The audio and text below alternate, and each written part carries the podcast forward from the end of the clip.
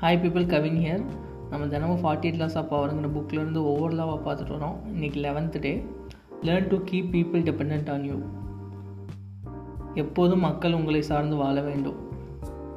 அந்த எக்ஸ்ப்ளனேஷன் போகிறதுக்கு முன்னாடி ஒரு இன்ட்ரெஸ்டிங்கான ஸ்டோரி பார்ப்போம். ஒரு ஊரில் ஒரு ராஜா இருந்தாராமா? அவர் பெரிய ராஜையெல்லாம் வச்சு ஆண்டுட்டு இருக்கார் இருந்திருக்காரு.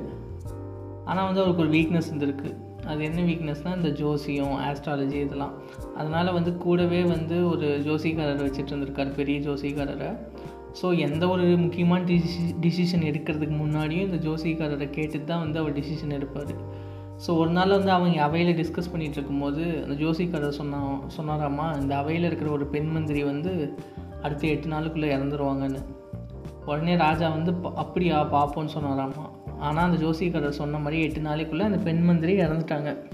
உடனே ராஜாவுக்கு வந்து ரெண்டு விஷயம் தோணுது. ஒன்று ஒரு வேளை வந்து இவருடைய பவரை ப்ரூவ் பண்ணுறதுக்காகவே அந்த லேடி இவனே கொண்டுட்டானோ அப்படின்னு ஒன்று ரெண்டாவது என்னென்னா ஒரு வேளை அவன் உண்மையாலுமே கணிச்சிட்டானோ?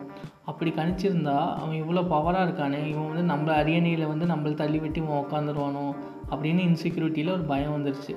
உடனே என்ன பிளான் பண்ணுறாங்கன்னா எல்லோரும் சேர்ந்து அவரை கொண்டுடலாம் அப்படின்னு பிளான் பண்ணுறாங்க அவங்க பிளான் பண்ணி அடுத்த நாள் வர வச்சிட்டாங்க அவரை ஜோசிக்காரரை.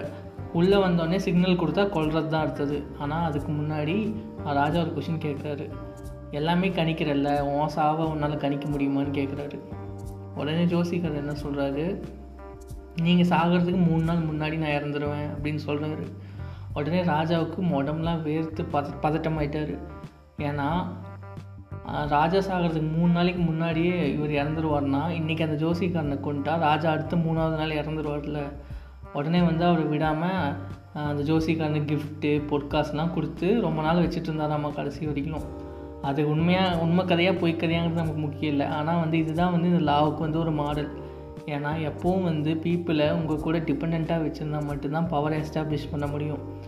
நீங்கள் வந்து பவர்னால் வந்து இண்டிபெண்டன்ஸ்னு நினச்சிட்டு இருந்தால் அந்த எண்ணம் வந்து ரொம்ப தப்பானது? ஏன்னா எப்போவுமே வந்து பவர்னுடைய பேசிக் அண்டர்ஸ்டாண்டிங் என்னென்னா நம்ம ஒருத்தர்கிட்ட சொன்னால் அவங்க அந்த வேலையை செய்யணும். அதுக்கு என்ன பண்ணணும்? அவங்க சுற்றி இருக்கவங்க உங்களை ஏதோ ஒரு விஷயத்தில் டிபெண்ட்டாக இருக்கணும்.